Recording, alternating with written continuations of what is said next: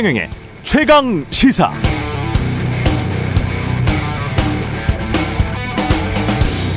네, 언론은 팩트만 쓰지 않습니다. 사실 언론이 하는 모든 행위는 처음부터 끝까지 누군가의 가치관, 관점이 개입되어 있습니다. 어떤 뉴스를 어느 정도 크기로 어디에 얼마나 배치하는가, 언론이 갖는 뉴스의 취사 선택, 편집권이 바로 언론의 가치, 가치관이죠. 문재인 정부 들어서 종합부동산세, 종부세 논란이 계속됐는데요. 알고 보면 그 대상자가 육십만 명 정도, 지난 사 년여를 이 사람들 세금 더 내야 한다, 안 내야 한다, 덜 내야 한다로 싸웠고, 언론은 그게 엄청나게 중요한 일처럼 다뤘습니다. 그러나 최근 정부의 희망 회복자금 지원에서 빠졌다고 주장하는 동네 서점, 꽃집, 대리기사 등 그동안 공공한 처지에 속했던 사람들, 최근 들어 더 공공해진 사람들, 정부 지원금이 없으면 더 어떻게 될지도 모르는 사람들에 대한 기사는 상대적으로 정말 적습니다. 대체 선진국 어떤 언론이 이렇게 노골적으로 기업도 아닌 부자들 감세에 열을 올립니까? 제가 아는 한 선진국의 어떤 정론지도 이런 식의 보도를 하지는 않습니다. 오히려 이렇게 보도하죠. 정부 지원금으로 아동 빈곤율이 역사상 최저 수준으로 떨어졌다. 최근에 나온 뉴욕타임스의 이 헤드라인 어떻게 들리십니까? 따뜻하죠? 이런 게 관점, 가치관의 차이입니다. 이런 보도하고 또는 보는 사람들은 분명 자신들이 낸 세금으로 자신들의 공동체에서 뭔가 가치 있는 일이 진행되고 있구나, 그렇게 느끼겠죠? 그런데 한국 언론은 이런 보도가 희귀합니다. 대체 왜 이러는 것인지 잘 이해가 되지 않습니다. 언론의 역할에 사회적 약자의 보호라는 것은 분명히 교과서에 있습니다. 종부세 납세자 옹호라는 거, 그런 건 없는데 말입니다.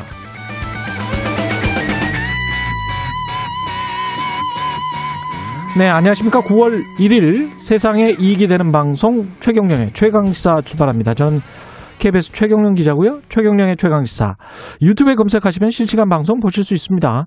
문자 참여는 짧은 문자 오십 원, 긴 문자 백 원이 드는 샵 구칠삼공, 무료인 콩 어플 또는 유튜브에 의견 보내주시기 바랍니다. 오늘 일 부에서는 국민의힘 오신환 전 의원 만나보고요. 이 부에서는 권성동의 정치공법, 국민의힘 권성동 의원과 함께합니다.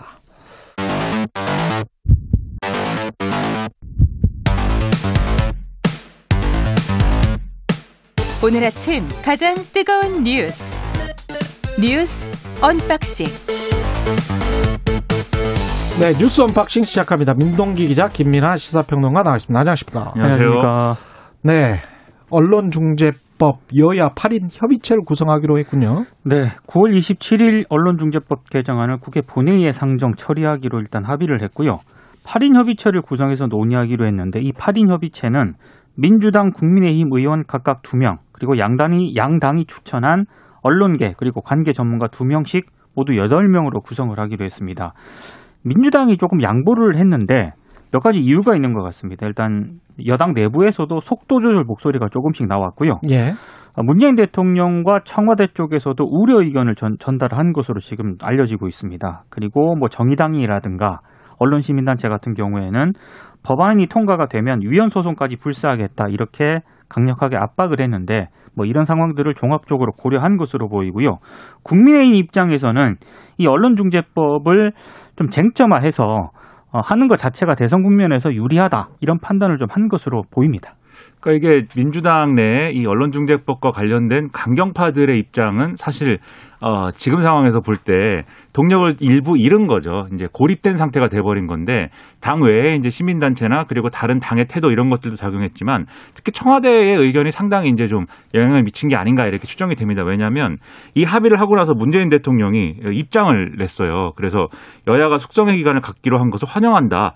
언론 자유 관련 법률이나 제도는 남용의 우려가 없도록 면밀히 검토되어야 된다. 이런 내용인데 음. 그러니까 국회가 무슨 법을 통과시킨 거에 대해서 환영 입장이 아니라 예. 통과를 안 시키니까 환영 입장을 낸 거 아닙니까? 이게 결과적으로는. 그렇죠. 메시지 자체야 뭐 모든 게 이제 좀 중요하다라고 했지만 예. 그리고 이 언론 보도들을 종합해 보면은 실제 어 당정청 이 협의 때 음. 상당히 이 김부겸 국무총리도 그렇고 청와대 쪽도 그렇고 상당히 이제 좀 어 이거는 이렇게 처리해서는 안 된다는 입장이 강했다 그러고 한겨레 보도를 보면은 문재인 대통령 본인이 이 소위 말하는 이제 고의 중과실 추정 조항에 대해서 예. 상당히 강하게 문제의식을 가졌다라고 보도를 하고 있거든요. 참모들한테 음. 이거는 문제가 있다라고 직접 얘기를 했다고 하니까 예. 이런 상황이다 보니까 이제 강행할 수 없는 그런 조건이 돼서 결국은 이제 협의를 일단 하는 것으로 좀 방향을 틀은 것 같습니다. 예.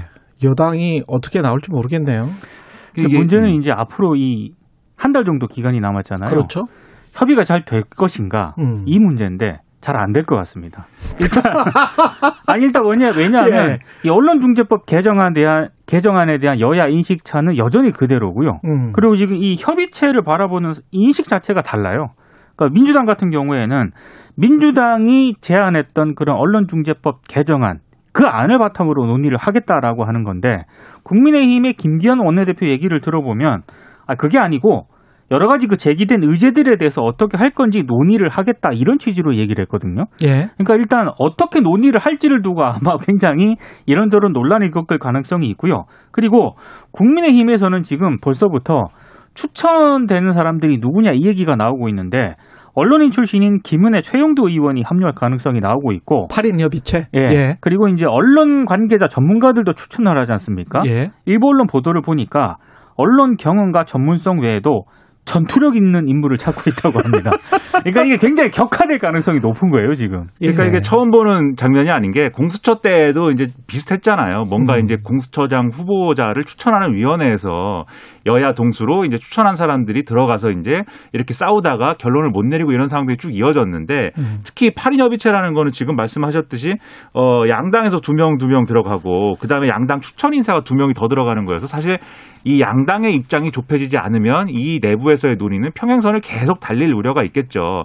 문제는 그러면 합의가 안 될 거지 않습니까? 뭐 예. 우리가 예단할 수는 없는 거지만 지금 그림대로 우리가 예상을 해본다면 합의가 안 될 가능성은 큰데 합의가 안 되면 그 다음에 어떻게 되느냐. 이게 음. 이제 상당히 논란이죠. 그래서 그렇죠. 이십칠 일 날 본회의에서 예. 처리를 한다고 할 때 여당은 합의가 안 되면 원래 우리가 주장했던 그 언론중재법 개정안은 그냥 처리하는 거다. 이렇게 얘기를 하고 있는데 국민의힘은 합의가 안 됐는데 뭔가 법을 처리하는 것은 합의에 위배되는 것이다라고 지금 주장할 가능성이 상당히 큽니다. 그렇죠. 그래서 아마 예. 이십칠 일이 돼도 강행 처리냐 아니냐의 구도는 그대로 유지될 가능성이 커요. 그래서 이게 근본적인 문제는 해결이 아니다. 이렇게 볼 수가 있겠고요. 다만 일부 변수는 좀 있을 수가 있는데 어쨌든 한 달이라는 시간이 있는 거 아닙니까? 정치에서 한 달이라는 시간은 뭐 상당히 긴 시간입니다. 뭐 순식간에 지나가는 것이기도 하지만 특히 이제 여야 모두 대권, 이 대선 경선이 또 진행이 될 것이고 또 국회에서 논의해야 될 여러 가지 안건들이 늘어날 것이고 국감이나 이런 거 준비도 해야 되기 때문에 이 국면이 어떻게 변하느냐에 따라서 이십칠 일 날 결과적으로 합의가 안 되더라도 뭔가 통과가 바로 그날 되리라는 보장은 지금 또 없다 이렇게 봐야 되겠죠. 이게 간단하게 보면 이게 뭐랄까요? 좀 미시적으로 보면 언론중재법은 피해 구제법이잖아요. 이게 피해자 그렇죠. 구제법이잖아요. 네. 그래서 피해자 구제법의 원칙에 따라서 그거에만 집중해서 하면 혹시 합의가 될 수도 있지 않을까 그런 어떤 그런 생각을 해보고요. 그러니까 사실 언론개혁을 우리가 전체적으로 큰 그림으로 봤을 때는 이 언론중재법 하나만 놓고 볼 수는 없지 않습니까? 그렇습니다. 예. 그러니까 민주당 일각에서는 아예 이참에 음. 언론개혁법 패키지로 처리하자. 그렇죠. 이런 얘기도 나오거든요. 예. 그러니까 그 패키지에 뭐가 들어가냐면 뭐 방송법 개정안, 공영방송 지배구조 개선, 그리고 일 인 미디어 등 유튜브 규제 법안, 어, 최경영 기자가 가장 강조하고 있는 예. 포털뉴스 사업자 공정성 강화안, 이런 것들을 그게 묶어, 가장 중요해요. 묶어가지고 처리하자라는 네. 이제 민주당 내에서도 일부 얘기가 나오고 있는데 포털 포털에서 다 보기 때문에 네. 포털 문제가 가장 중요합니다. 근데 제가 네. 봤을 때 만약에 민주당에서 이걸 요구하게 되면은 네. 국민의힘은 더 반대할 가능성이 있기 때문에 네. 완전 쉽지 않을 것 같습니다. 지금 국민의힘도 그 안에 대해서는 부정적으로 이제 얘기가 되고 있고요. 음. 다만 이제 이런 논의 속에서 그래서 지금 이 팔 인 협의체에서는 결국 언론중재법 지금 있는 안을 중심으로 논의하게 될 것이고 그 외의 문제는 아마 이제 밖에 있는 시민 단체라든가 이런 언론, 이 현업 단체들 등등이 이제 논의를 요구할 것인데 이분들의 경우에는 따로 아예 사회적 합의, 이 협의를 할 수 있는 있는 그런 기구를 따로 만들어가지고 논의하는 방안까지 지금 거론을 하고 있거든요. 그래서 일부 언론은 이런 기구, 이 밖에서 만들어지는 기구의 의견도 이 팔 인 협의체에 좀 구조적으로 들어와서 논의할 수 있도록 하는 그런 걸 열면 좀 실질적으로 어, 내용들이 좀 더 충실하게 논의될 수 있지 않겠느냐 이런 얘기도 하고 있습니다.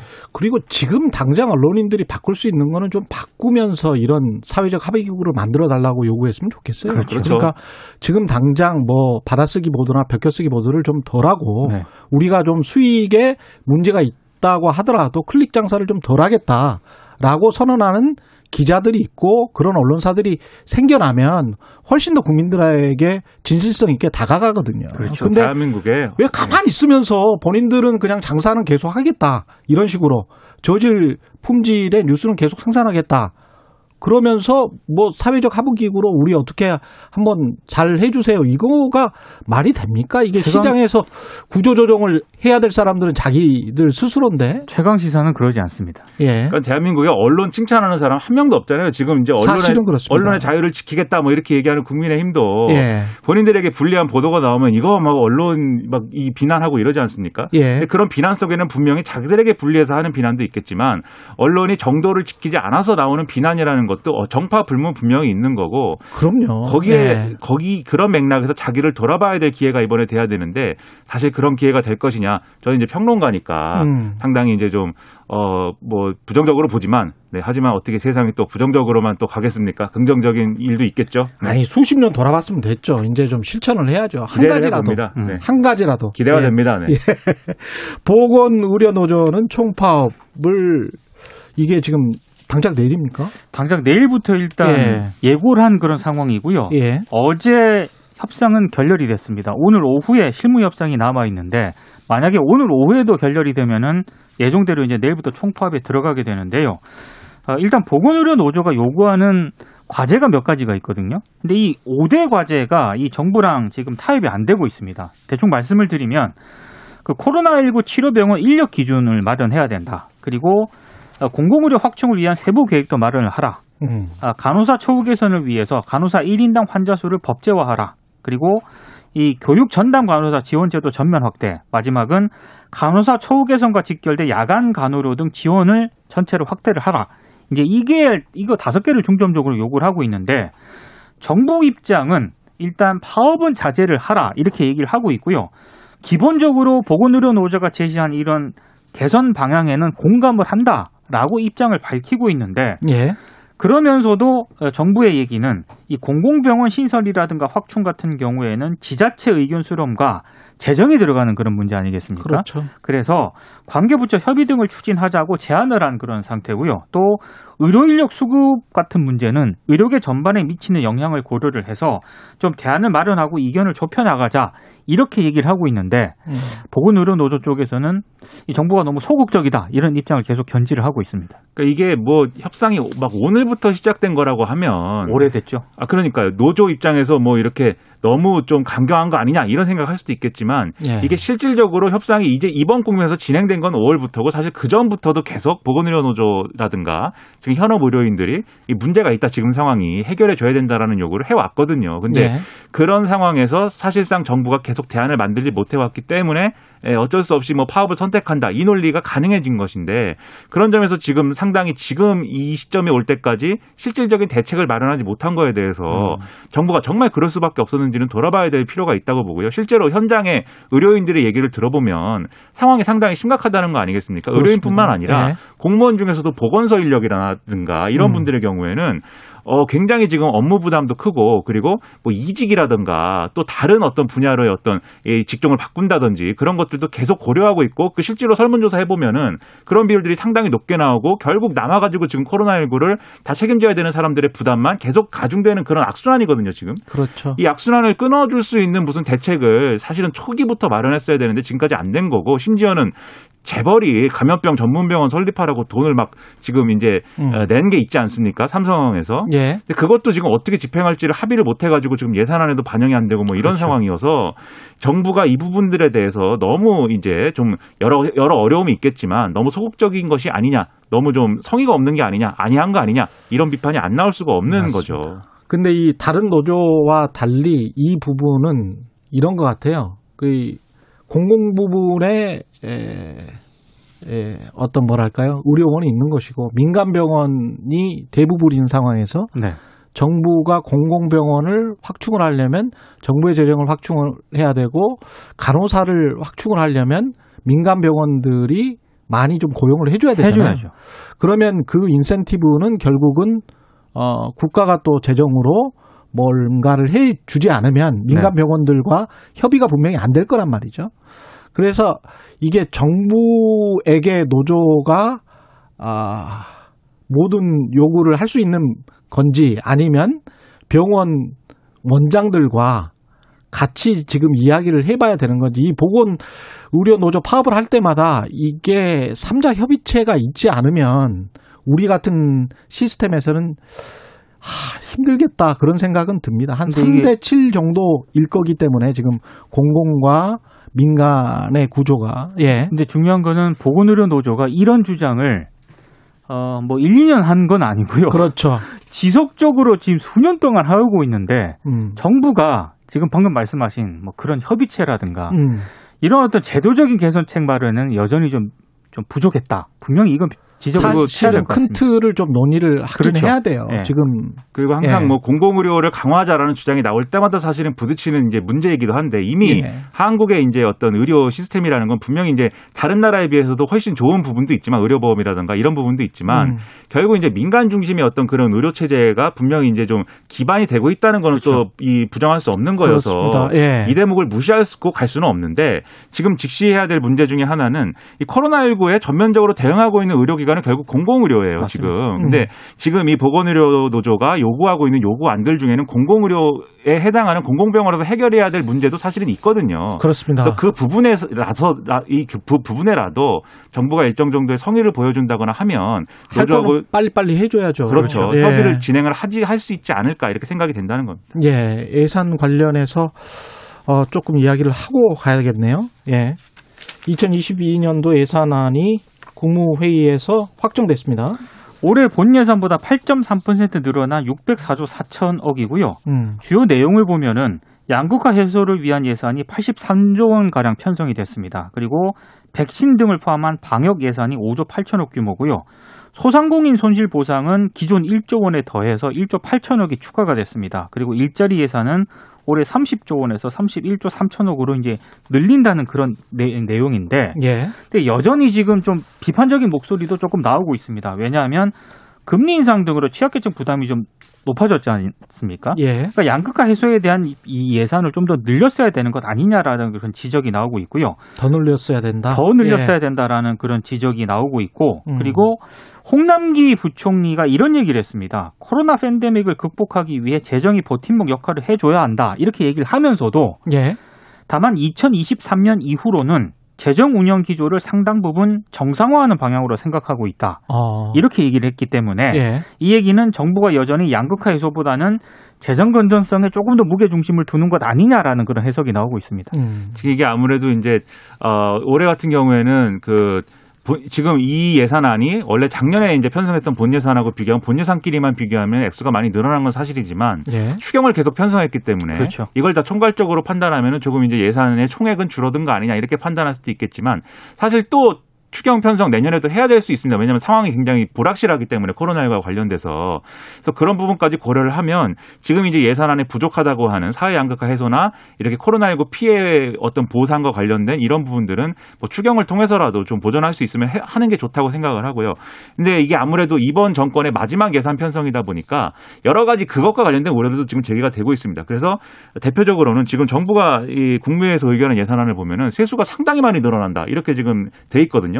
근데 이거는 이제 일종의 예정 예상인 거잖아요. 그래서 그렇죠. 예. 이게 분명히 세수가 늘어날 요인들이 분명히 있겠지만 음. 이게 정확한 어떤 추산에 기반한 것이냐 이걸 따져봐야 된다라는 얘기도 일부 나오는 게 아무래도 다음 정권의 이제 이제 재정 지출에 부담이 될 수 있기 때문에 이런 부분을 종합적으로 평가를 해야 될 것 같습니다. 알겠습니다. 뉴스 언박싱 민동기 기자 김민아 시사평론가였습니다. 고맙습니다. 고맙습니다. 고맙습니다. 케이비에스 일 라디오 최경영의 최강시사 듣고 계신 지금 시각은 일곱 시 삼십구 분입니다.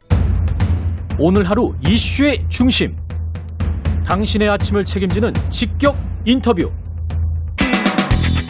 여러분은 지금 케이비에스 일 라디오 최경영의 최강 시사와 함께하고 계십니다.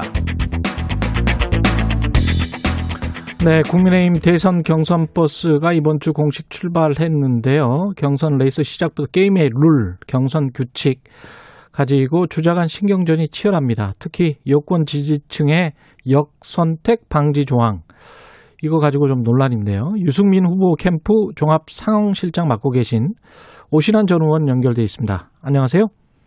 예, 안녕하세요. 오신환입니다. 예, 경선 룰 가지고 어저께 에, 정미영 최고위원이랑 이야기를 했었는데 이게 네. 지금 역선택 방지 조항이라는 게 여론조사하면서 뭐 민주당이거나 다른 정당 지지자면은 설문에 참여하지 마세요. 이거를 넣자마자의 문제 아닙니까? 네. 예, 네, 예, 예. 그 이거는 원래 그냥 여론조사대로 하면 된다. 이게 이제 유신 저 유승민 후보 캠프의 입장인 거죠? 예. 예. 지금 뭐 역선택 논란이 있는데요.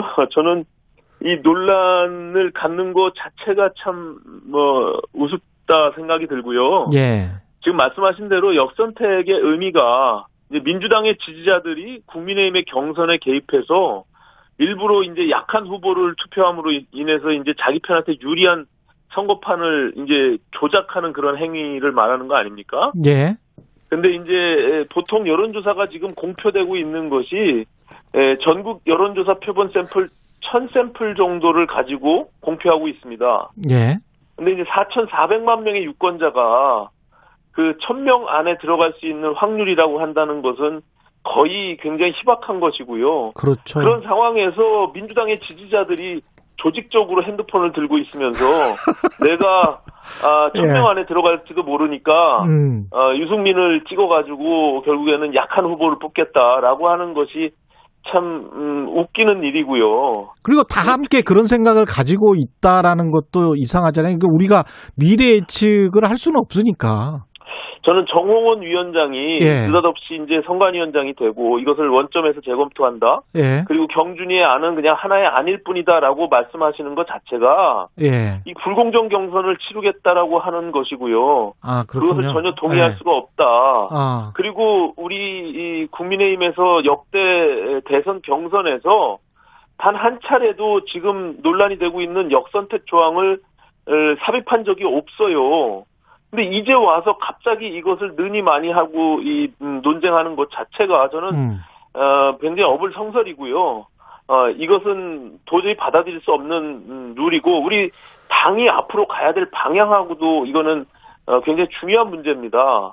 우리가 앞으로 개방 경선을 통해서 더 많은 외연을 확장하고 어, 다양한 국민들을 우리 당을 신뢰하고 지지할 수 있도록 만들어야 되는데 오히려 폐쇄 고립되는 이런 경선을 가지고 우리 당 지지자들만으로 후보를 뽑겠다는 것은 역사를 뒤로 거꾸로 퇴행적으로 가져가겠다는 것이죠. 예. 이게 그런 조항을 넣으면 영향을 미칠까요? 아니면 영향을 미치지 않을까요? 그... 일단은 데이터상에는 기본적으로 어, 각 후보들마다 지금 여론조사상에 나타나는 결과를 보면요. 예. 유불리가 분명히 나타나고 있습니다. 아, 유불리가 나타나요? 그렇습니다. 이제 국민의힘 지지자들 안에서는 예. 어, 윤석열 후보가 높게 나오는 것이죠. 음. 그런데 그런 것 자체가 역선택으로 본다는 것 자체가 사실상 어, 인식을 달리하고 있는 것이고요. 예. 오히려 어, 일반 여론조사에서 홍준표 후보나 유승민 후보가 많이 나오는 것은 음. 그만큼 민주당 지지자들한테 예, 비호감도가 낮다는 것이죠. 그러니까 윤석열 후보는 민주당 지지자들 입장에서 보면 내가 죽어도 윤석열은 찍지 못하겠다. 예. 라는 것을 반대적으로 반증하는 것이거든요. 예. 그러니까는, 음, 이 오픈 프라이머리라는 것 자체가 정당과 상관없이 그 사람에 대한 지지, 호감을 놓고 판단하는 거 아니겠습니까? 예. 그런 점에서는 본선의 경쟁력, 그리고 확장성 이런 것들로 평가를 해야지 음. 그 자체가 약한 후보를 반대로 선택해서 타당의 경선에 조작을 하겠다라고 하는 의도로 본다는 것 자체가 그건 전문가들도 인정하지 않고 있는 음. 어, 하나의 그냥 말도 안 되는 얘기입니다. 예. 아니 근데 이제 그 노차라고 주장하는 쪽에서는 우리 당 후보는 우리 당 지지자들이 주로 뽑는 게 맞지 않느냐 이렇게 이제 주장 하고 있는 것 같은데요. 그게 그래서 예. 어, 당원 투표가 오십 퍼센트가 있는 것이죠. 예. 예, 우리 당의 당원들 투표가 있고요. 이 오십 퍼센트 국민 여론조사를 이제 조항을 넣은 것이 우리가 앞서 말씀드린 대로 더 확장적이고 외연을 넓히고 개방 경선을 해야 된다는 취지에서 음.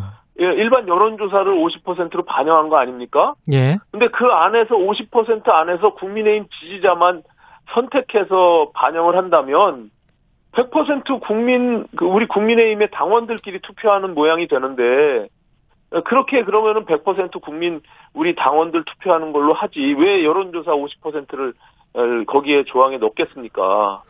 그러니까 그, 그 예. 최초의 재정 취지와도 맞지 않고 이 역선택 조항은 한 번도 삽입한 적이 없는데 지금에 와서 이렇게 떠드는 것은 각 후보들 간에 자기들한테 유리한 룰을 선점하겠다는 것인데 예, 느닷없이 이 들어온 윤석열 후보 돌고래에게는 그냥 유리한 어, 프리패스를 달라고 하는 것은 음. 다른 후보들 입장에서는 도저히 받아들일 수가 없는 거죠. 예.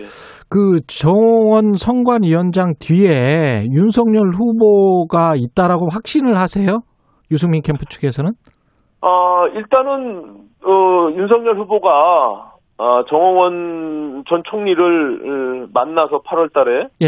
예, 서로 교감이 있었다라고 보는 거고요. 음. 어, 그리고 그 외에도 지금 어쨌든 정홍원 위원장이 지금 이미 이 경준위에서 두 번의 논란 끝에 결정을 하고 예. 또 최고위에서 추인한 이미 결정된 이 룰을 느닷없이 와서 왜 갑자기 이것을 흔들겠다고 하는 것인지 그러면 음. 경선의 판을 깨자는 것이거든요. 예. 이 어, 공정 경선을 관리하러 온 사람인지 음. 이 국민의힘의 경선 판을 깨기 위해서 선거관리위원장으로 온 건지 음. 그것을 도저히 납득하기가 어렵다는 겁니다. 윤석열 캠프 쪽에서는 경준이가 원래 그런 거를 만드는 게 아니었다. 선관위가 하는 일이다. 그래서 네. 경준이가 그런 가이드라인을 제시한 것 자체가 문제다. 이렇게 지금 나오고 있단 말이죠. 그 권한에 대한 해석은 지도부나 당에서 별도로 할 문제이긴 하지만 예. 이 문제로 지금 온통 우리 당이 지금 내용을 겪었잖아요. 특히 윤석열, 이준석 당대표의 갈등에서 당이 뭐 그 정말 깨져나갈 것처럼 이렇게 갈등이 있었는데 예. 그 중심에 경선준비위원회에 지금 경선 룰과 관련된 부분 토론을 하냐 마냐 그 역선택 방지 조항을 넣냐 마냐 뭐 이런 문제가 있었잖아요. 예. 그런데 최고위에서 의결한 경준이의 특별위원회가 그 결정한 것 자체가 아무 무의미한 결정이라면 아. 이런 논란을 이렇게 다 문, 어, 증폭시키고 국민들이 다 알게 한 다음에 이것이 최고위에서 결정하고 어, 추인한 안을 갑자기 손바닥 뒤집듯이 뒤집으면 아. 그것을 누가 동의를 하겠습니까? 그럼 경준이를 뭐로 만들었으며 그런 룰에 대해서 왜 논쟁을 갖게끔 왜 건드려가지고 이렇게 지금 뭐 어, 풍지평파를 일으키는 것인지 그거에 대해서 알 수가 없다는 거예요. 그러니까 경준이 안은 최고위에서 이미 의결을 했었던 거예요? 그렇습니다. 이미 아. 경준이에서 보고해서 예. 어, 최고위에서 추인을 한 것이죠. 그렇군요. 어제 네. 유승민 캠프에서 낸 성명에 이런 말이 있단 말이죠. 정홍원 위원장은 이미 인터뷰에서 윤석열, 최재형, 김동연 세 사람 가운데 한 사람을 지지한다고 말했다. 정홍원 위원장이 그 전에. 이거는 네. 사실입니까? 아, 예. 과거 이제 언론 인터뷰에 보면 예. 어, 조건부로 지금 세 분의 후보가 아, 가능성이 있겠다라고 했던 그 인터뷰 내용이 있습니다. 그리고 아. 그 이전에 지금, 어, 경준이 위원, 그 경준이 안을, 어, 선거관리위원장으로 오고 나서 이 원점으로부터 재검토하겠다는 의도 자체가 이미 한쪽으로 치우쳐서 그것을, 어, 뒤집으려고 하는 의도가 있다라고 저희는 보는 거예요. 예. 그리고 왜냐하면 그 이미 지금 선거관리위원회 안에는요, 그 구성원들 열한 명 중에 여섯 명이 경준이 위원으로 활동했던 사람들이에요.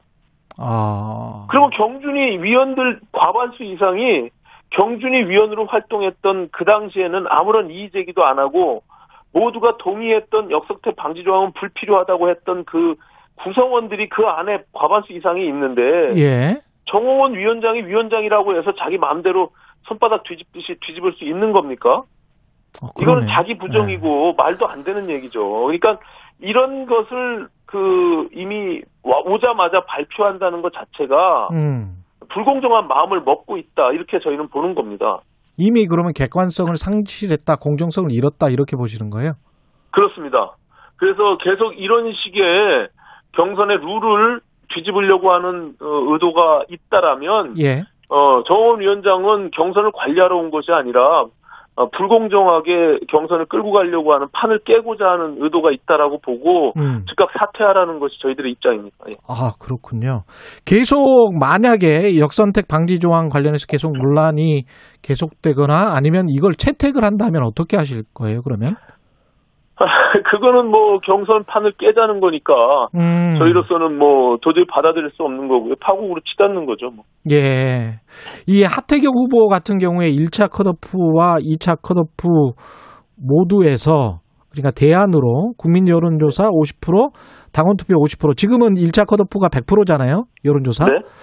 이렇게 이제 바꿔보자라고 했는데 이거는 검토가 가능합니까? 이런 대안 같은 경우는? 저는 네. 그 하태경 의원이 뭐 나름 중재안이라고 음. 뭐 이야기를 했지만 그것은 중재안이 될 수가 없고요. 예. 저는 원칙을 말씀드리는 겁니다. 음. 어쨌든 이미 최고위에서 결정된 그 안을 그것이 경준이의 권한이냐 아니냐 이 부분은 지도부에서 어, 싸울 일이고 온 국민이 그것으로 인해서 다 어, 최고위의 추인으로 결정이 난 것으로 알고 있는데 더군다나 예. 우리 국민의힘에서는 단 한 번도 이런 역선택 조항을 경선에서 넣은 적이 없는데 이제 와서 그것을 삽입하려고 하는 그 의도 자체를 저희는 도저히 받아들일 수 없기 없다. 때문에 네. 이건 원칙의 문제지 이걸 타협해서 뭐 일부 조정할 수 있는 그런 문제는 아니다. 네. 이렇게 받아들이고 있는 겁니다. 예. 윤석열 후보의 일 호 공약이 이제 부동산 관련인데 유승민 캠프에서 문재인 정부의 부동산 정책의 복붙이다. 표절판이다. 네. 이렇게 비판을 했는데요. 어떻게 생각을 하고 있습니까? 이 부동산 공약은? 일단은 음, 저는 윤석열 후보가 일 호 공약을 냈지만 예. 그것이 굉장히 급조된 그리고 윤 후보 자체가 그 내용에 대해서 잘 이해도가 떨어진다는 측면이 있고요. 예. 그러다 보니까 지금 어, 문재인 정부에서 이미 실패한 정책 특히 공공주도의 역세권 주택 십이만 삼천 호를 공급하겠다라고 예. 하는 이런 공약을 발표하고 이미 실패한 것으로 보여지는 이런 내용들을 그 안에 담고 있거든요. 그래서 음. 아, 이거는 음, 그리고 정세균 후보가 이미 공약 발표한 공공주택 백삼십만 호, 예. 민간 이백오십만 호 공약 이것이 숫자적으로 보면 오 년간 수도권 백삼십만 호, 전국 이백오십만 호를 신규주택 공급하겠다고 하는 윤석열 후보와 거의 복부 수준이다. 그래서 저희가 그런 논평을 낸 것이고요. 예. 아, 이거는 기본적인 그 부동산 그리고 주택 공급 정책에 대한 철학의 문제이기 때문에 예. 근본적으로 고민하고 이것을 어떻게 문제 해결할 것인가에 대한 음. 후보자의 고민이 피, 필요한 부분인 것입니다. 그래서 예. 아, 그런 것들이 다소 좀 부족하지 않았나 이런 의미로 저희가 예. 논평을 낸 겁니다. 예. 말씀 감사하고요. 지금까지 국민의힘 유승민 후보 캠프의 오신환 종합상황실장이었습니다. 고맙습니다. 네, 감사합니다. 케이비에스 일 라디오 최경영의 최강시사 일 부는 여기까지입니다. 고맙습니다.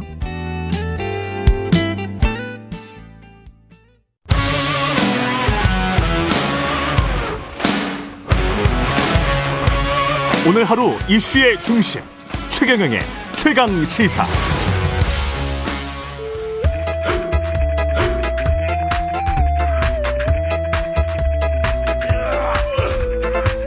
정치 권하는 남자 권성동의 정치 권법.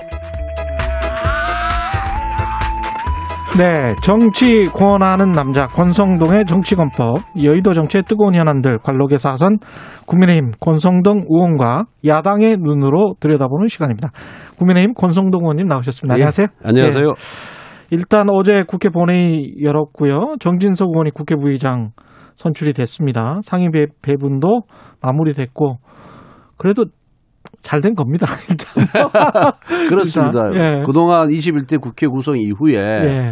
민주당이 음. 초다수석을 차지했다는 이유로 그렇죠. 예. 어, 대화와 협치는 팽개친 채 음. 사회, 소위 뭐 저희들은 그 다수결 독재를 했다고 하는데 예. 이제 상임위원장도 배분하고 부의장들이 선출해서 예. 협력의 정치를 하겠다는 신호를 보여서 다행스럽게 음. 생각합니다. 예. 언론중재법 개정안과 관련해서도 이제 팔 인협의체 구성하겠다고 한 건데 이거는 어떻게 보십니까? 그냥 한 발 물러선 걸까요? 아니면은 어떻게 합의가 되는 걸까요? 글쎄요. 저도 그 민주당의 네. 그런 속내는 잘 모르겠는데 예. 민주당 지도부는 강행 처리 의사가 강했고 예. 또 내부에서 좀 반대가 있었고 예. 특히 또 당 원로 민주당 원로들이 반대가 굉장히 심했고 예. 여론이 굉장히 악화가 됐었거든요. 대통령도 뭐 협의 시간을 갖게 예, 된 거는 아주 환영한다. 대통령 청와대에서도 반대를 예. 했었고 예. 처음에 강행 처리하고 한다고 할 때는 여론조사해 보면 한 오십 퍼센트 이상이 찬성 여론이 많았어요. 그랬었습니다. 예. 그런데 그 이후에 우리 당에서 예. 이걸 이슈 파이팅을 한 후에 여론조사를 하니까 예. 거의 비슷하게 나왔거든요. 아, 그랬군요. 특히 예. 그런데 애국 언론에서 예. 이게 과연 민주국가냐, 언론의 음. 자유도 제대로 보장하지 않는 나라 음. 대한민국. 이런 식의 인상이 굉장히 강했기 때문에 국경 없는 기자회. 예, 예. 예, 예. 그래서 아마 지금 한발 양보 양보 아닌 한발 후퇴한 음. 것으로 그렇게 보고 있습니다. 그거는 그냥 갈 거라고 보십니까? 아니면은 협의가 만약에 안 된다면 어떻게 보세요? 저는 민주당 입장에서 이거 음. 강행해가지고 얻을 게 없거든요. 얻을 게 없다. 예, 언론을 적으로 돌려놓고 음. 무슨 정치를 하겠습니까? 음. 현대 민주주의는 언론을 통해서 국민의 여론이 반영이 되고 투영이 되는 그런 예. 시스템이거든요. 그런데 합의가 될 가능성은 있습니까? 저는 합의될 가능성이 없다고 봅니다. 이 왜냐하면은. 예. 우리나라는 이 소위 가짜 뉴스, 예. 언론 피해로 인한 구제책이 너무 다층적으로 다 보장이 돼 있어요. 이미 있다? 예, 형사적으로는 예. 명예훼손죄로 처벌할 수 있고요. 민사적으로도 손해배상에서 언제든지 어, 저 위자를 받을 수가 있거든요. 음. 그런데 마치 미국은 형사 시스템이 없습니다. 오로지 언론 피해로 인한 구제는 민사로 해결해야 되고 음. 그래서 악의적인 보도 같은 경우에는 음. 소위 징벌적 손해배상 제도를 도입했거든요. 그건 모든 산업에 다 이제 도입을 하는 거죠. 미국 같은 경우는. 아니 그러니까 예. 뭐 아니 다는 아니고 예. 뭐 있는 데도 있고 없는 데도 예. 있는데 그래서 어, 그런데 우리는 뭐 형사적으로도 처벌할 수가 있고 음. 민사적으로도 구제책이 있는데 음. 굳이 이걸 또 할 필요가 있겠냐. 이게 과잉이 아, 아니냐. 과잉이 아니냐. 예. 그런 점에서. 이런 점이 있고 음. 그러다 보니까 애국 언론들도 다 비판적으로 나오는 겁니다. 알겠습니다. 그 당내 현안 이야기를 해야 될 것 같은데요. 예. 방금 전에 이제 오신환 종합상황실장 유승민 캠프입니다. 예. 그 역선택 방지 조항이 들어가는 것. 그다음에 정홍원 선관위원장이 왠지 모르게 윤석열 후보를 지원하는 것 같다. 계속 이런 식으로 나오면 역선택 방지 조항을 만약에 놓으려고 한다면 그러면 선관위원장 사퇴하라고 우리는 촉구할 수밖에 없다. 이런 말이거든요. 예, 이미 촉구했잖아요. 예. 어떻게 어떻게 보세요? 만약에 예. 역선택 방지 조항이 들어가는 것이 예. 유승민 후보 측에 예. 유리하다면은 예. 그런 주장했겠습니까? 거꾸로. 거꾸로. 예. 불리하니까. 예. 불리하니까 그런 주장하는 거 아니겠어요? 근데 원칙적으로 봤을 때 그러니까 유불리를 떠나서 그러니까 그래서 저는 뭐, 뭘로 해야 되는 거예요? 저는 예. 그 홍준표 후보 얘기가 맞다고 봐요. 홍준표 후보가 예. 이천십팔 년 지방선거 당시에 예. 당 대표를 하셨거든요. 그랬죠? 그때 우리 당헌에 역선택 방지 규정을 도입을 했습니다. 예. 그리고 뭐라고 말씀하셨냐면은 예. 지금까지 여론조사에서는 민주당, 정의당 지지자들이 우리 당 후보를 선출하는데 관여했다. 어. 이거 엉터리 중에 엉터리 아니냐. 앞으로 민주당, 정의당 지지자들이 우리 당 후보를 뽑는데 관여하지 못하도록 내가 이번에 역선택 방지 규정을 도입을 했다. 이렇게 분명하게 말씀을 하셨고 예. 그다음에 그 전에 이천십칠 년 대권 후보로 나오셨잖아요. 홍준표 예. 후보께서. 그때도 뭐라고 언론 인터뷰에서 말씀하셨냐면은 예. 어, 그때 이제 야권 후보 단일화 얘기가 나왔어요. 예. 그건 이제 실무선에서 논의할 문제지만은 예. 기본적으로 역선택 방지는 넣어야 된다라는 취지로 그때도 인터뷰를 하셨거든요. 어. 그게 정확한 거죠. 그게 지금은 근데 호남 지지율이 뭐 그러, 그러니까 예, 지금은 그러니까 역, 이제 예. 상황에 따라서 당, 자기의 유불리에 따라서 말이 왔다 갔다 하는 거예요, 지금. 홍준표 후보도 역선택 방지 조항을 넣으면 안 된다는 입장이잖아요. 그렇죠. 예. 예. 그러니까 과거엔 그렇게 말씀하셨어요. 근데 지금은 그 부분이 본인한테 유리하다고 판단해서인지 또 다른 말씀을 하고 계시거든요. 예. 그래서 어 그런데 이게 이제 우리 당 후보를 뽑는데 예. 소위 정권 교체를 이제 각종 여론조사를 제가 이게 쭉 이제 봤어요. 다 보면 예. 보고 또 밑자료까지 예. 구체적인 세부자료까지 보면은 음. 어 홍준표, 유승민 후보의 경우에 그분들을 지지하겠다는 지지자들이 음. 이재명과 이재명 후보와의 가상 대결에서는 음. 절반 이상이 이재명 후보를 지지하는 거예요. 아, 예, 예. 예. 그러면은 어. 결국은 우리 당 후보를 선정하는 데 있어서 예. 민주당 지지자들이 좌지우지하게 되는 결과가 도, 이제 이제. 되는 겁니다. 결국은 민주당으로 갈 거다. 그 후보들, 그 지지자들이. 예, 그렇죠. 예. 결국은 우리가 우리가 여론조사에 있어서 역선택 방조제가 넣느냐 맞느냐의 문제는 음. 그리고 우리가 예선을 겹치는 문제는 우리가 여론조사를 통해서 이제 후보자를 선정하잖아요. 예선을 통해서 그러면 이제 본선에서의 경쟁력이 누가 강하냐, 아, 강한 사람을 뽑기 위한 거 아니겠습니까? 그렇죠. 그런데 예선에서 우리 당의 모 후보를 지지했던 민주당 지지자들이 실제 본선에 가서는 민주당 후보를 지지하는 꼴이 되는 거예요. 이게 과연 정의와 상식과 공정에 부합하느냐의 차원에서 보면은 어. 이건 저는 문제가 있다 이렇게 보는 겁니다.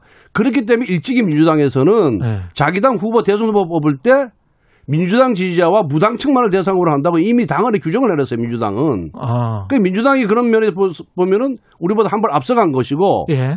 그런 한 발 앞서간 것을 따라가기 위해서 이천십팔 년 당은 개정할 때 홍준표 당시 당대표가 예. 역선택 방조 조항을 넣은 겁니다.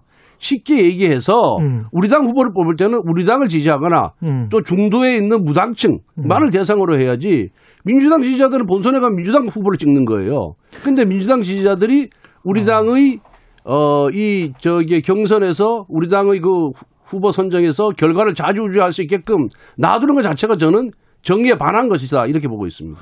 그런데 그 사람들이 그 그 집단이 꼭 민주당 지지자들인지 중도층인지 마음을 바꿀 수 있는지 또는 그 후보들마다의 호감도랄지 비호감도가 달라서 그래서 다 물어보거든요.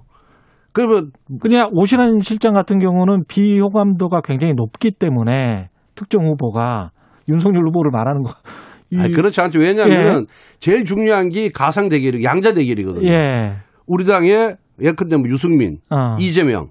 할 때 누굴 찍을 것이냐. 예. 홍준표, 이재명 할 때 누굴 찍을 것이냐. 이낙연이 할 때 누굴 찍을 것이냐. 예. 하는데 그분들이 야권 후보 적합도 조사에서는 민주당 후보들이 빠져 있으니까 예. 우리 당의 특정 후보를 찍었다가 예. 선택했다가 그다음에 가상대 민주당 후보의 가상 대결에서는 예. 이재명계의 가상 대결에서는 이재명으로 가는 게 문제죠. 그러니까 그분들이 본 마음은 뭐냐. 예선은 누굴 어. 찍겠지만은 어. 우리 당의 특정 후보를 찍겠지. 본선은 어. 내가 가서 민주당 후보를 찍겠다는 거예요. 근데 사칠 재보궐선거에서 오세훈 시장 그 할 때는 사실 백 퍼센트 여론조사 아니었습니까? 그렇습니다. 예.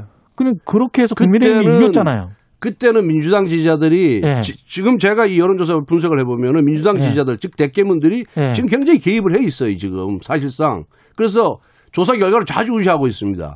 그런데 그 당시에는 그 당시에는 그런 경향이 안 나타났어요. 왜? 아. 오세훈 오세훈 후보가 되든 나경원 후보가 되든. 예. 자기들하고 별 상관이 없다 이렇게 판단을 했고 예. 그 당시 이미 판이 우리 당 후보와 민주당 후보를 누굴 찍을 것이냐 해서 여론조사 격차가 굉장히 많이 난 상태였다. 기울어졌었다. 기울어져 있었기 때문에 아. 예.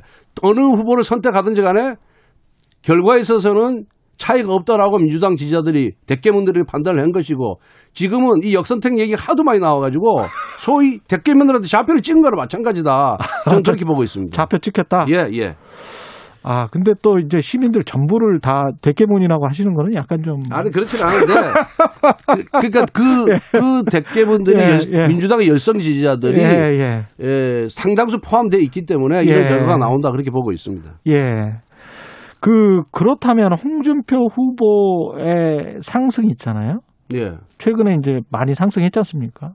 그리고 거의 뭐 쫓아왔다는 그런 것도 있는데, 윤석열 후보와. 예. 이것도 어떤 민주당 지지자들의 선택이라고 보세요? 저는 그렇게 보고 있습니다.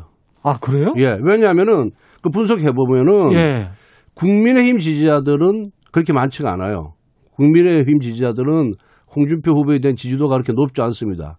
그런데 민주당 지지자라고 밝힌 밝히고 여론조사에 응한 사람들이 지지율이 굉장히 높습니다. 홍준표 후보한테.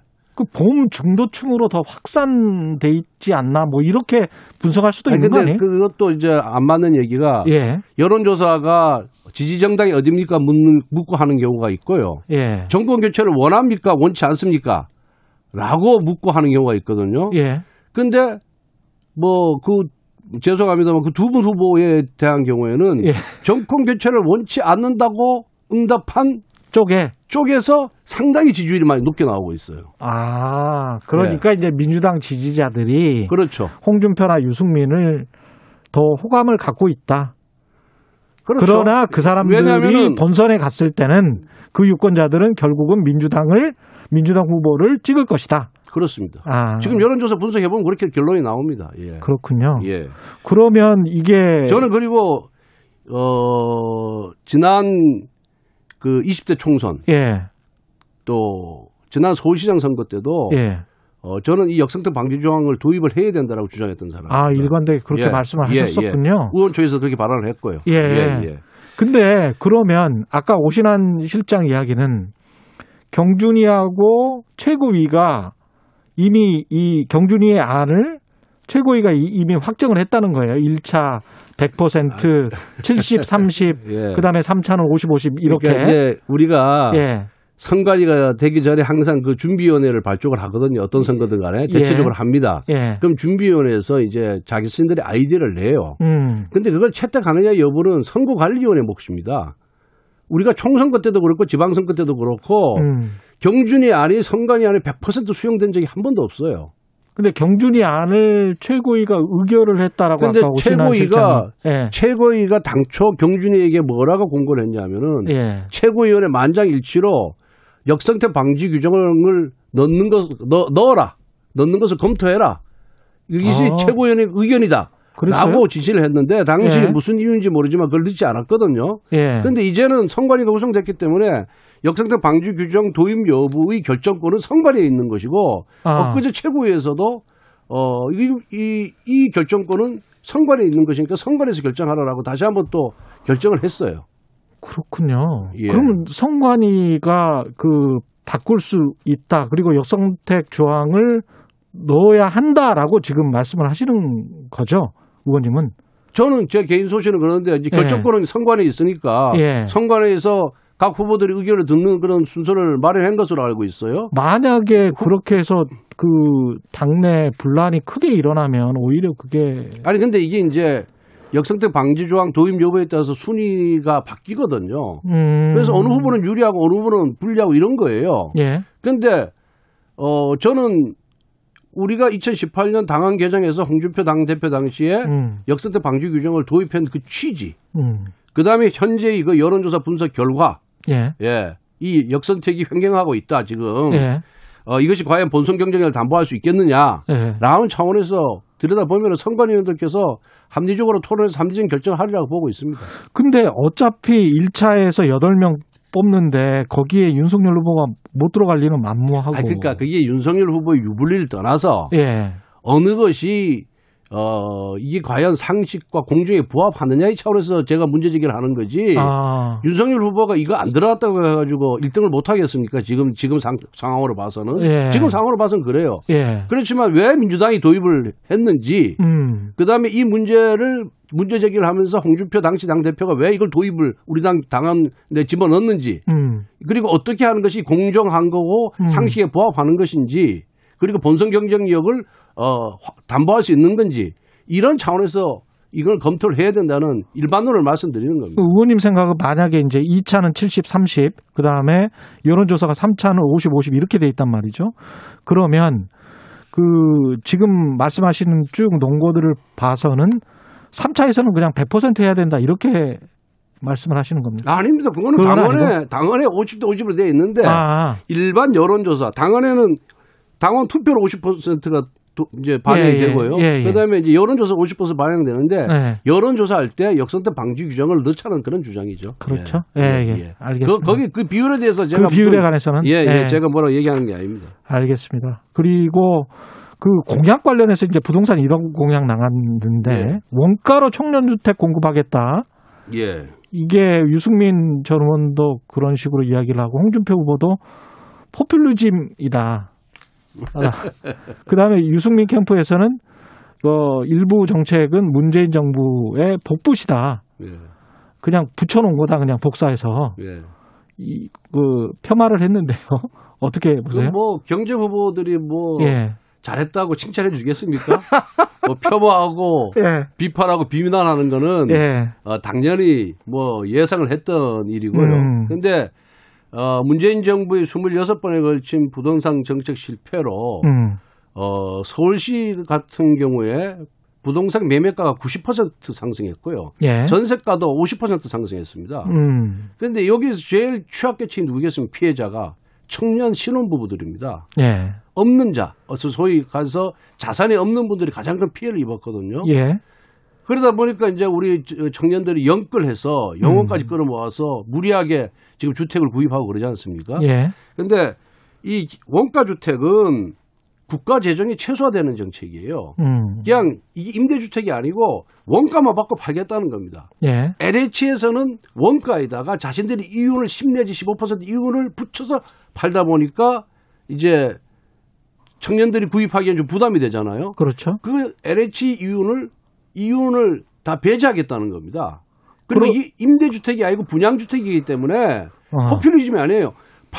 지어서 팔면 돈이 들어오지 않습니까? 청년들로부터. 음. 그러니까 또 지을 수 있는 거예요. 그러니까 국가 재정에는 큰 영향이 없습니다. 엘에이치가 근데 부채가 지금 사실은 수백 조인데 예. 엘에이치 같은 경우에 그러면 우리는 정말 땅 파서 장사하냐 아니, 이렇게 이야기가 나올 텐데. 아니 그러니까 엘에이치가 엘에이치가 예. 왜 이윤을 남겨서 파냐면은 예. 그걸 갖고 분양주택을 분양이 아니라 임대주택을 짓기 때문에 그런 거거든요. 예. 그래서 그런 임대주택 부분에 대해서 국가 재정이 지원해 줄 필요는 있다. 음. 그래서 그리고 청년들이 이 주택을 사서 오 년이 지나면 되팔 때 만약에 상승이 되지 않습니까? 예. 그럼 상승분의 칠십 퍼센트를 돌려주는 거예요. 예. 상승분의 칠십 퍼센트를 청, 그 주택 구입자한테 돌려주는 거예요. 그럼 그 음. 자산 축적이 되는 거거든요. 알겠습니다. 그래서 워낙 이 젊은 층들이 주택난이 심각하고 음. 이로 인해서 뭐 결혼도 포기하고 출산도 포기 다 포기하지 않습니까? 음. 그 이런 문제에 대해서 해법을 제시하는 것 자체가 예. 이게 굉장히 신선한 해법이고. 일반 언론인들하고 일반 청년들은 예. 이거 청년 기자는 그러더라고요. 이거 좋은 정책이라고 저한테. 음. 그러면서 비혼 결혼한 사람 말고 비혼 비혼 예. 결혼하지 않은 청년들에게도 이 혜택을 달라. 그렇게까지 얘기를 하더라고요. 그래서 그거는 그렇게 하고 할 거다 이렇게 얘기를 한 적이 있습니다. 알겠습니다. 오늘 말씀 감사하고요. 국민의힘 권성동 의원이었습니다. 고맙습니다. 네, 감사합니다. 예, 인터뷰 내용 중에 부적절한 단어 표현이 있었던 점은 제가 대신 사과드립니다. 예, 고맙습니다. 공정, 공익, 그리고 균형. 한 발짝 더 들어간다. 세상에 이익이 되는 방송. 최경영의 최강 시사.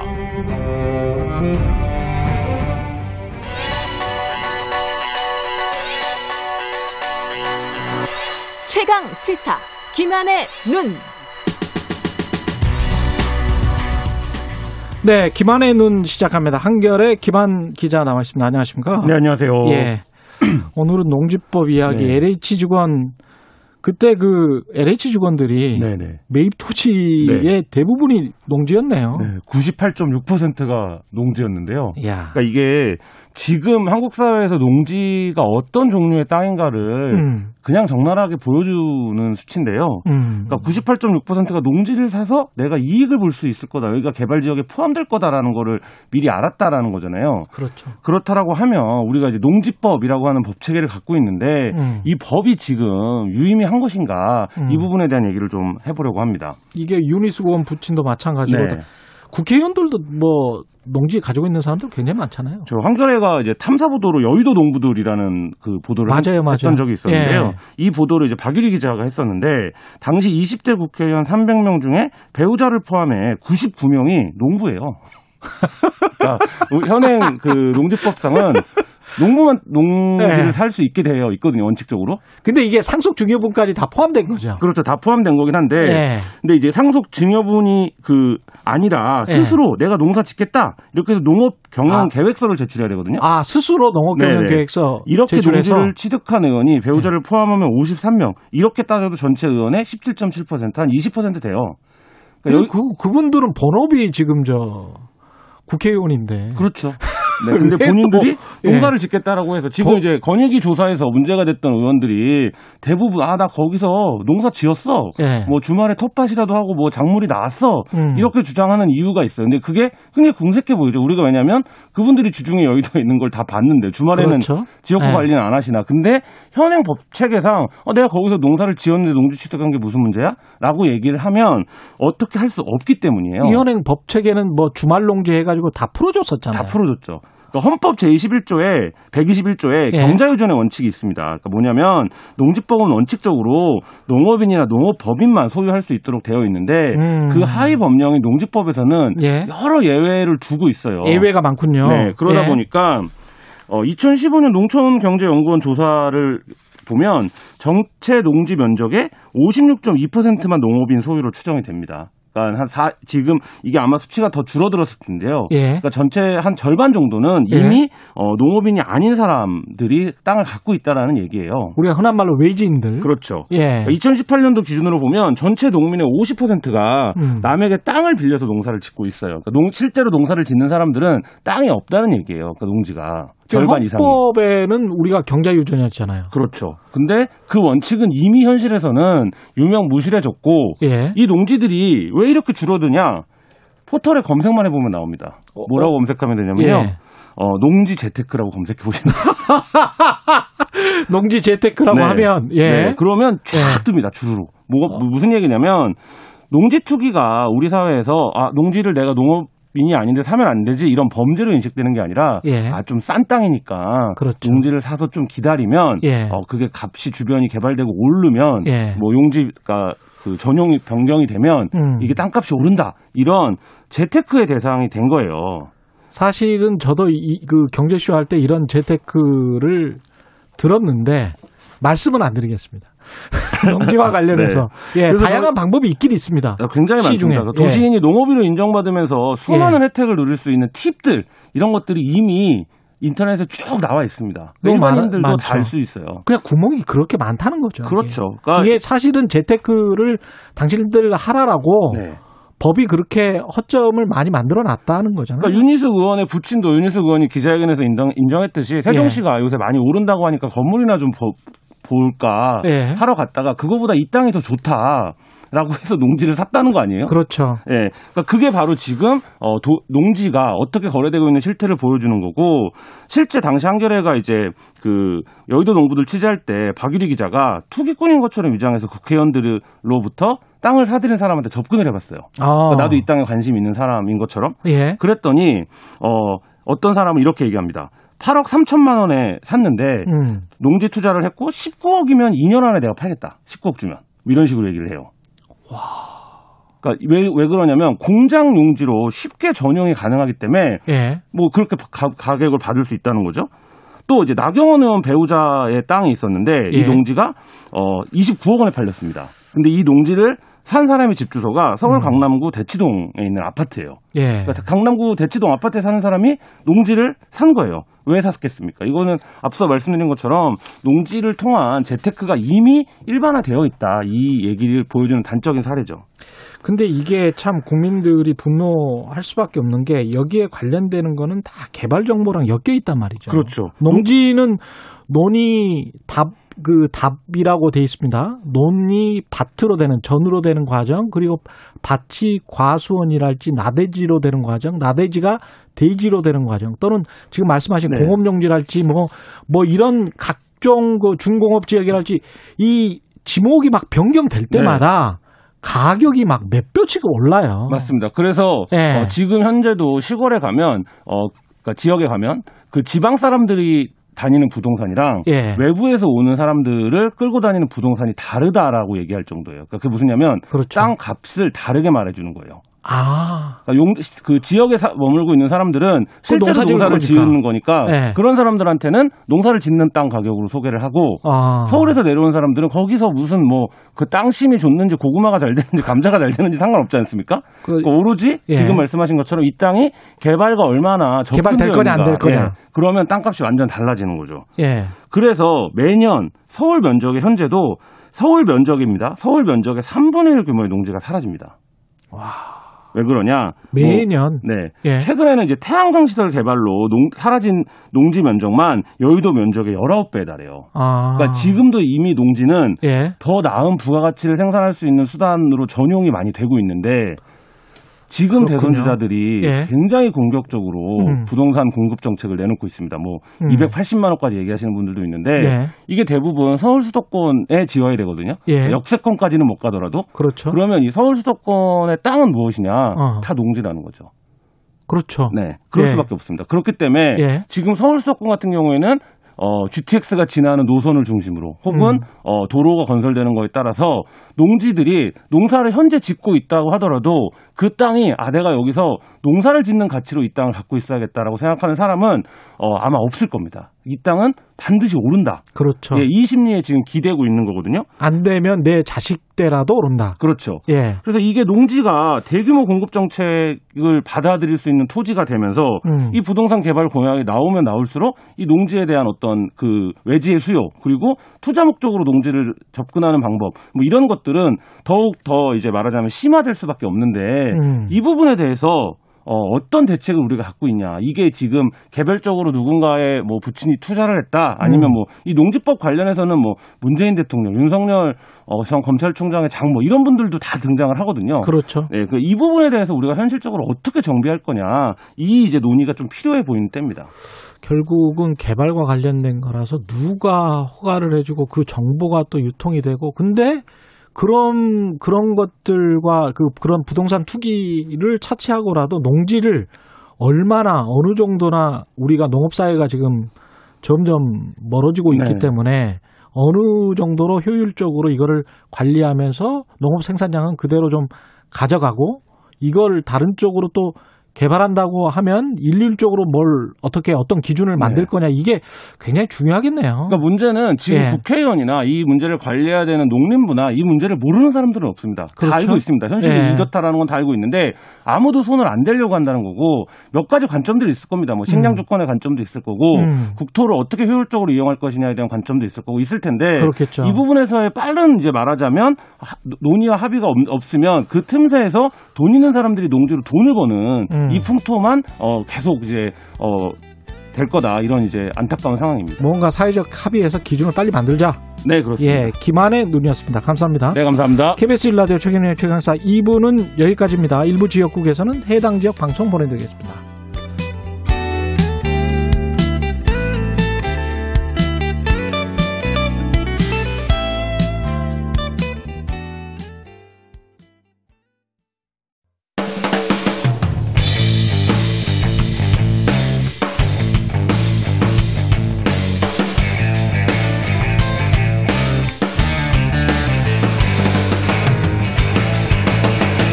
최경영의 최강시사. 네, 더불어민주당 대전 충남 지역 시작으로 대선 본경선 투표 일정 돌입했죠. 이런 가운데 이른바 이재명 지사 무료 변론 의혹을 둘러싸고 이낙연, 이재명 캠프 간의 날선 공방이 다시 시작됐습니다. 어, 경선 국면에 큰 파장이 예상되는데요. 이낙연 캠프 정무실장을 맡고 있는 윤영찬 더불어민주당 의원 전화로 연결돼 있습니다. 안녕하세요. 네, 안녕하세요. 윤영찬입니다. 예, 이게 이재명 후보도 직접 이 어처구니 없는 상황이다라고 하면서 네. 윤 의원님의 실명을 이제 거론을 했습니다. 예. 예, 어떤 말씀을 하셨길래? 예. 어, 뭐, 단순합니다. 우리, 예. 어, 이사님께서 이천십팔 년부터, 어, 많은 변호인단에 섰기 때문에, 음. 또 그거를 시민단체가 고발을 했고, 언론의 보도까지 나와서, 예. 뭐 얼마를 썼느냐, 라는 걸 좀 밝혀달라라고 말씀을 드린 거죠. 음. 그, 네. 그제인가요? 그 송도환 예. 국가인권위원장 후보자, 예, 예, 예. 국회에서도 예. 이 문제가 거론이 됐잖아요. 네네. 그러니까, 이 이름 지금 상황을 보니까 이름만 넣고 무료 변론을 해주는 그런 민변에서 많이 했던 그런 상황이었던 것 같은데요. 윤 의원님도 네. 그렇게는 생각을 하십니까? 예, 뭐 송단 인권위원장 후보자께서 예. 안 받으셨다고 하니까 그거야 음. 뭐 안 받으셨겠죠. 예. 근데 이제 그게 문제의 핵심은 아니고요. 아, 문제의 핵심은 다른 그, 겁니까? 그렇죠. 예. 송, 송 후보자께서도 왜 청문회에서 그런 말씀을 하셨죠. 예. 제가 어, 이 지사 전화를 받고 재판에 음. 참여했을 때는 음. 대형 로펌 두 곳에서 이미 이제 상고 유서를 다 써놨더라. 예. 이런 말씀을 하셨거든요. 예. 이제 그럼 보통 대형 로펌이 이 여러 명의 변호사가 참여해서 어. 변호를 했을 경우에는 최소 수억 이상이 들어가는 이 변호사 수임료이기 때문에 예. 그거를 상식적인 선에서 그럼 얼마나 들어갔는지 밝혀달라라고 요구를 했던 겁니다. 그리고 아, 거기에 그러면 들어간 처음부, 처음부터 무료 변론이 그 이슈를 제기하신 그 사안의 핵심이 아니군요. 그렇죠. 무료, 무료 변론도 문제가 됩니다. 예. 왜냐하면 무료, 무료 변론을 했을 경우에는 이게 김영란법 위반 여부가 될 수 있거든요. 근데, 아. 어, 뭐, 이, 저, 우리 박주민 의원님께서 예. 오늘 공익적인 차원에서는 무료 변론이 관행이다 이야기를 했는데, 예. 사실은 그거는 김영란법 이전의 문제고요.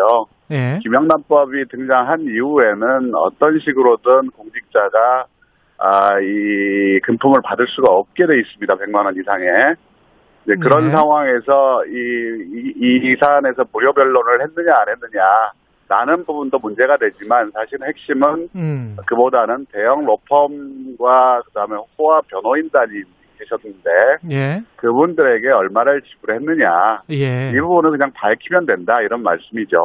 그 처음에는 핵심이 무료 변론이었던 것 같은데 이제. 좀 대형 로펌으로 옮겨간 거 아닌가요? 지금? 아, 아니요. 그 처음에 제가 말씀드렸을 때, 예. 이 문제에 대해서 음. 이제 네 가지 경우의 수를 이야기를 했었는데, 예. 그때도 제일 문제가 됐던 건 아, 이 대형 로펌에 하고 그다음에 유명 변호사님들 그분들에게 들어간 수임료가 얼마냐라는 굉장히 단순한 문제였습니다. 근데, 음. 우리, 저, 이재명 캠프 쪽에서, 예. 어, 이 문제를 이제 무료 변론 쪽으로 프레임을 끌고 가셨죠. 아. 무료 변론 문제는, 예. 사실은 작은 문제고요. 예. 오히려 전체 문제는, 어, 수임료를, 이, 줬을 테니까, 음. 그 비용이 얼마냐를 그냥 밝히면 되는 아주 단순한 사안입니다.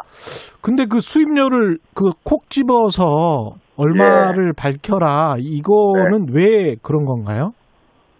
아, 그 문제는 아무래도 본인이 이제 그 재산 증액 증가분에 대해서 어, 의문이 연동이 돼 있는 거죠. 음. 그렇게 많은 수임료를 냈다면 재산상으로도 네. 상당히 많은 줄어야 되는데 아, 이, 이 문제가 생겨야 되는데 줄어야 되는데 예. 그게 별로 변동이 없거나 본인 우리 이사님 캠프에서는 이제 조금 줄었다 이렇게 말씀을 하시는데 음. 그 정도 가액으로는 상식적인 시장가와는 전혀 맞지 않기 때문에 이런 어, 의문들이 생긴 겁니다.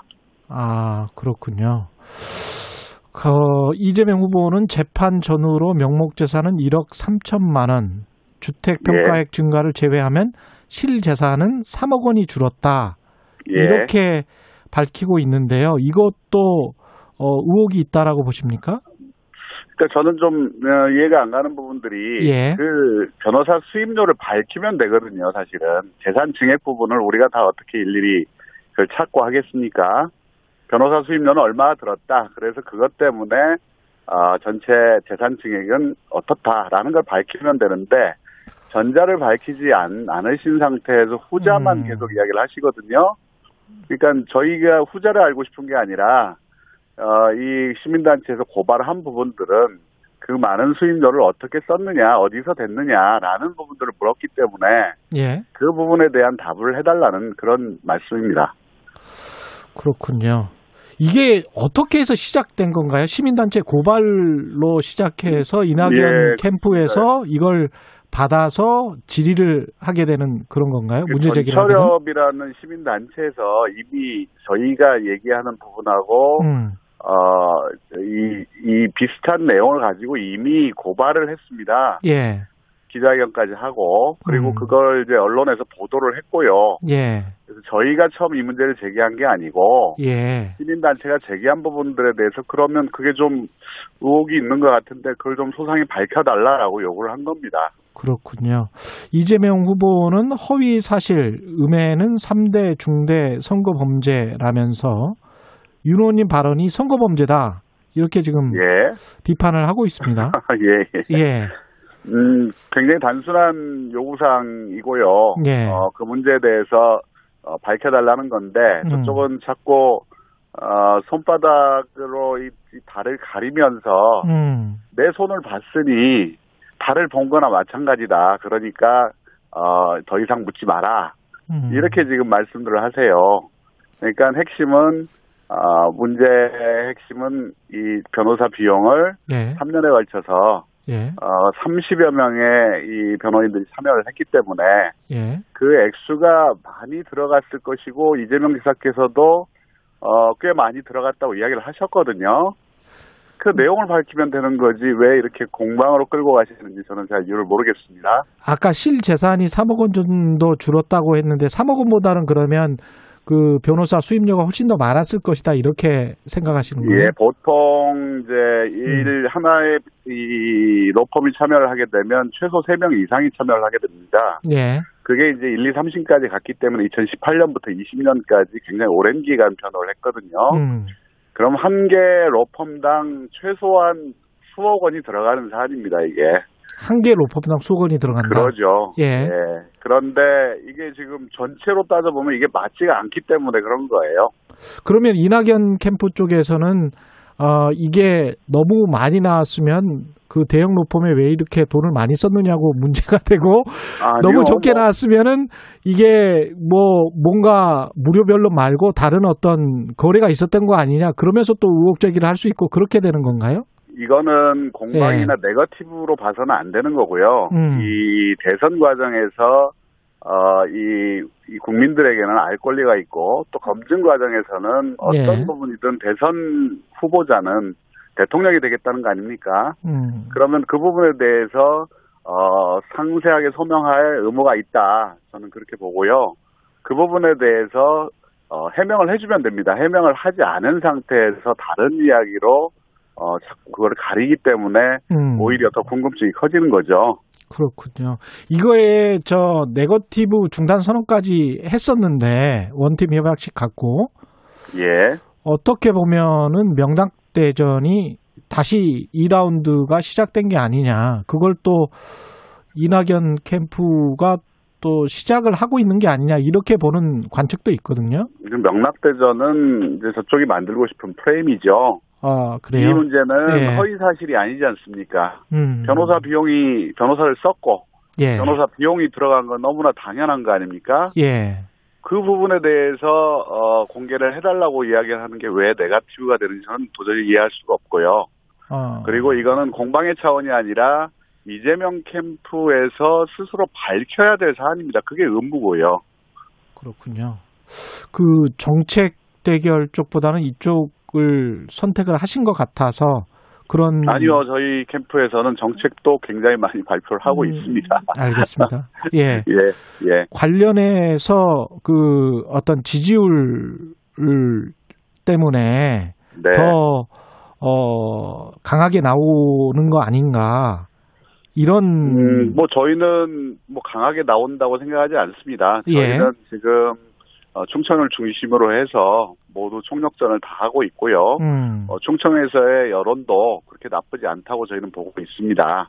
그렇군요. 어, 그 예. 이유가 아니라 이미 다른 사람들에 의해서 삼자에 의해서 문제가 제기가 됐고 음. 이 문제는 또 본선에서는 어, 야당 쪽에 파상 공세가 있을 겁니다. 만약에 우리 이 후보께서 예. 어, 저 후보가 되신다면 예. 그런 차원이라면 미리 예선에서 어쨌든 예방주사를 맞고 가셔야 되거든요. 음. 그러면 이 문제는 당연히 공개하는 게 어, 뭐 누가 봐도 상식적인 문제라는 거죠. 예. 근데 그거를 공개를 안 하시면서 이 네거티브다 아니면 명락대전이다로 끌고 가는 것 자체가 저는 이해할 수가 없는 겁니다. 그렇군요. 예. 이재명 후보가 에스엔에스 글에서 윤 의원님에게 객관적 사실에 기초한 진지한 성찰과 공식 사과를 기대한다 이렇게 썼고요. 사실은 성남이 지역구고 두 분이 잘 아시잖아요. 아, 예, 뭐 예. 알죠, 알고 예. 어, 제가 어, 대선 저 지난 이십, 이십일 대 총선 때 어떤 예. 이 지사님의 고, 이 지역구인 고향이 정치적 고향이죠. 예. 성남 중원에서 출마를 했고요. 음. 그 당시에는 우리 저 이재명 후보에 지지하신 분들도 저를 많이 도와주셨죠. 예. 그때는 이, 이 지사님을 도와주든 안 도와주든 민주당원이라면 모두 다 민주당 후보가 예. 당선되기 위해서 같이 싸웠던 거고요. 음. 그 문제와 이 문제는 다른 차원의 문제다. 다르다. 예. 예, 이건 도의적 차원의 문제로 이야기할 수 있는 사안이 아니다. 예. 라는 걸 말씀드리고 싶고요. 예. 알겠습니다. 여기까지 하겠습니다. 예. 네, 감사합니다. 고맙습니다. 지금까지 이낙연 캠프 정무실장 맡고 계신 윤영찬 더불어민주당 의원이었습니다. 감사합니다. 네, 네.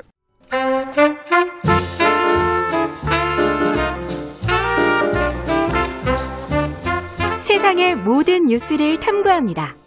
김준일의 뉴스 탐구생활.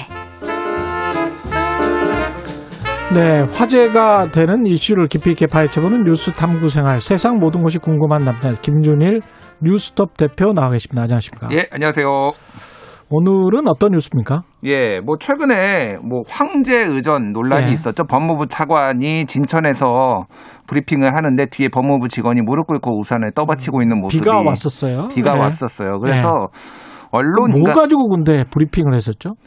그러니까요. 그게 그 얘기도 좀 해야 되는데, 그러니까 이제 언론의 어떤 예. 취재 관행, 특히 이제 촬영 관행 그리고 예. 황제 의전 뭐 이런 예. 것들에 대해서 좀 전반적으로 짚어보려고 합니다. 예. 그래서 이게 좀 설명을 드려야 돼요. 이게 이제 법무부가 잘못했다, 뭐 차관이 잘못했다, 예. 언론이 잘못했다라고 하는데 예. 결국은 합작품이에요, 이게. 그렇습니다. 네, 합작품인데 예. 이게 그러니까 진천에 내려가서 했거든요, 아프가니스탄. 네, 미라클 작전? 미라클 작전. 예. 근데 사실 이, 이 스포트라이트는 예. 외교부랑 국방부가 다 받아야 돼요. 근데 그러네. 버, 그렇죠. 외교, 대사가 잘한 거죠, 사실. 네, 대사가 예. 잘한 거고 국방부가 음. 잘 수송을 해서. 음. 근데 이제 우리 법무부가 음. 우리도 가만히 있을 수 없지 하면서 음. 밥숟가락을 올리려고 한 겁니다, 사실. 그렇죠. 그래서 진천에 예. 가서 브리핑을 차관이 했는데요. 예. 내용이 아무것도 없습니다. 그러니까 내용이 아무것도 예, 없어요. 뭐 무슨 예, 얘기했냐면은 코로나 예, 검사 잘했다. 예. 입국자 성별과 연령대는 어떠, 어떨 거다. 이 주간 자가격리하고 적응훈련 받을 거다. 이미 언론 보도에 다 나온 거예요. 근데 왜 거기 가서 했냐? 법무부는 이제 거기가 음. 난민 특별체류자 이 소관 부서니까 예, 예. 그러니까 이제 본인들도 숟가락 아 이거 미라클 작전 일단 국민들 여론 좋고. 예. 잘한, 잘한 것 같으니까 본인들도 이제 숟가락 올려야죠. 숟가락 올린 거, 이거는 진짜 숟가락 올린 겁니다. 그래서 갔어요. 예, 예. 갔는데 어쨌든 기자들은 예. 여기까지 좀 약간 화가 났다고 그래요. 예. 이거, 이런 거 하려고 그냥 법무부 청사에서 하지 왜 이런 것까지 진천에 오나 했지만은 예. 그림을 또 만들어줘야 되잖아요. 그렇죠. 그러면 이 카메라 기자, 이 사진 기자들이 예. 이 잘 모르시는 분들이 있는데 취재 기자하고 엄청 사이가 안 좋습니다. 그 현장 나가보시면 뭐 알잖아요. 뭐 그렇게 말씀하지는 마세요. 예. 아, 이거 뭐 약간의 뭐 음. 긴장 관계도 있고 그런데 기본적으로는 뭐 협업해서 같이 잘하고 아, 그렇죠. 있습니다. 잘하는데 예, 예, 왜냐하면은 예. 이 카메라 사진이나 영상은 현장에서 놓치면 끝이잖아요. 그렇죠. 그러니까 굉장히 곤두서서 날이 서 있어요. 그래서 그렇죠. 브리핑 할 때 그 예, 순간에는 예. 그. 그 녹취라고 해야 되겠죠. 어. 그러니까 녹음이 잘 들어와야 되고 예. 화면이 정사각형으로 잘 나와야 되기 때문에 그렇죠. 예, 그런 게 있죠. 그러니까 예. 이제 처음에는 정중하게 막 이렇게 얘기합니다. 취재 기자가 음. 이제 취재 기자는 가서 또 들어야 될 거 아니에요. 그렇죠. 근데 이제 비켜주세요, 비켜주세요 하다가 예, 예. 엑스엑스야 비켜 막 예. 욕설도 나오고 기자들끼리도 막 그래요. 특히 그 정도로 검찰청 예. 앞에서 그런 일이 많이 일어납니다. 그렇죠. 우리가 예, 예. 예. 그러니까 이제 예. 이런 거예요. 그래서 이왕이면은 이쁘게 나오게 담아주겠다라는 카메라 기자 사진 기자들의 욕심이 예. 법무부의 욕심과 맞물리면서 이런 참사가 벌어진 거죠, 지금 이게. 예. 내용은 별 내용이 아니었는데. 내용은 브리핑 내용은 아무것도 없었습니다. 이게, 이, 사, 이게, 이게 사실은 예. 저널리즘의 용어가 따로 있잖아요. 그렇죠. 이런 짓 하지 말라고. 아. 일종의 예. 연출인데 예. 사실 우리가 관행적으로 우리가 보고 있는 많은 어떤 사진들, 영상들이 음. 다 아주 자연스럽지만은 대부분 연출된 겁니다. 이런 특히 정치권에 있는 사진들을. 후보들 가서 우리가 뭐 떡볶이 먹고 저 어묵 음. 많이 먹고 그렇지 예. 않습니까? 예. 그게 일종의 이제 포토 오퍼튜니티라고 해가지고 포토옵이라고 하지 않습니까? 그렇죠. 포토옵이라고 보통 얘기를 하는데 네. 이거는 이제 뭐 촬영 기회, 사진 기회 뭐 이렇게 이제 번역도 하는데 그냥 포토옵이라고도 합니다. 그렇죠. 연출된 사진을 얘기를 해요. 네.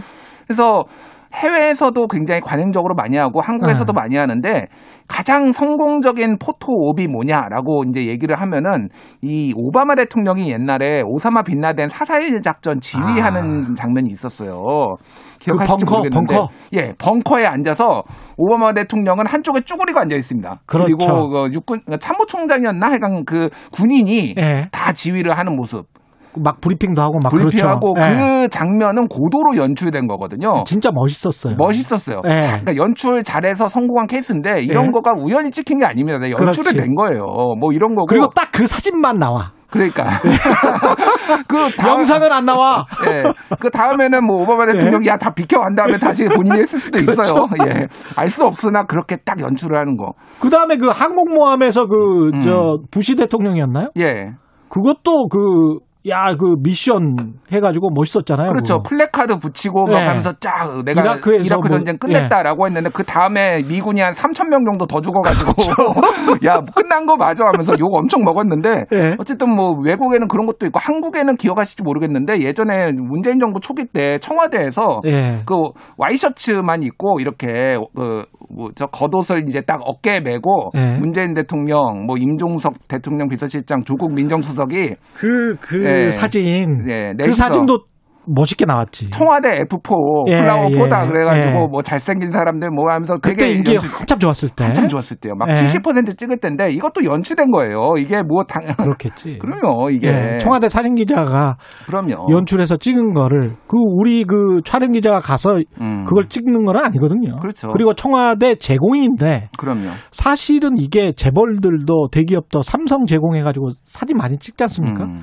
그리고 대부분은 뭘 그 상품 섭렵 같은 걸 하면 거의 모델급 수준의 어떤 분들이 나와가지고 음. 휴대폰을 만지작거리고 막 이러잖아요. 그러니까 그래서 네. 꼭 신제품 출시할 때 왜 그 소위 말해 늘씬한 미녀들 여성 모델이 나와서 네. 이렇게 하냐, 이것도 남녀 차별이다 불편해하시고 문제 제기하시는 분들도 있어요. 항상 보면은 예쁘신 여자분들이 들고서 휴대폰이나 뭐 이렇게 제품 설명하고 있잖아요. 네. 그러니까 이것도 문제다. 근데 관행적으로 음. 해달라고 하면 또 합니다. 광고도 받아야 되니까. 그렇죠. 그래, 그래가지고 아예 사진을 다 제공을 해요. 그래서 예. 모든 언론사가 인터넷 신문들 보면 똑같은 사진이 나갑니다. 음. 예. 그러니까 사진을 제공하기도 하고 하나는 좀 큰 언론사들은 사진 기자들이 풀을 해요. 그래서 그렇죠. 하, 다 가는 게 아니라 한 음. 두세 명, 한두 명만 그렇지, 가서 그렇지. 한 다음에 약간 예. 구도 다른 거를 다 돌렸습니다. 아. 이렇게. 뭐 이게 실제 그렇게 하니까. 여러 장, 여러 장 찍으니까. 여러 장 찍으니까. 예. 뭐 이제 아주 단독 사진 기자 기사 아니면 그렇게 돌려서도 써요. 그런 예. 식으로 이제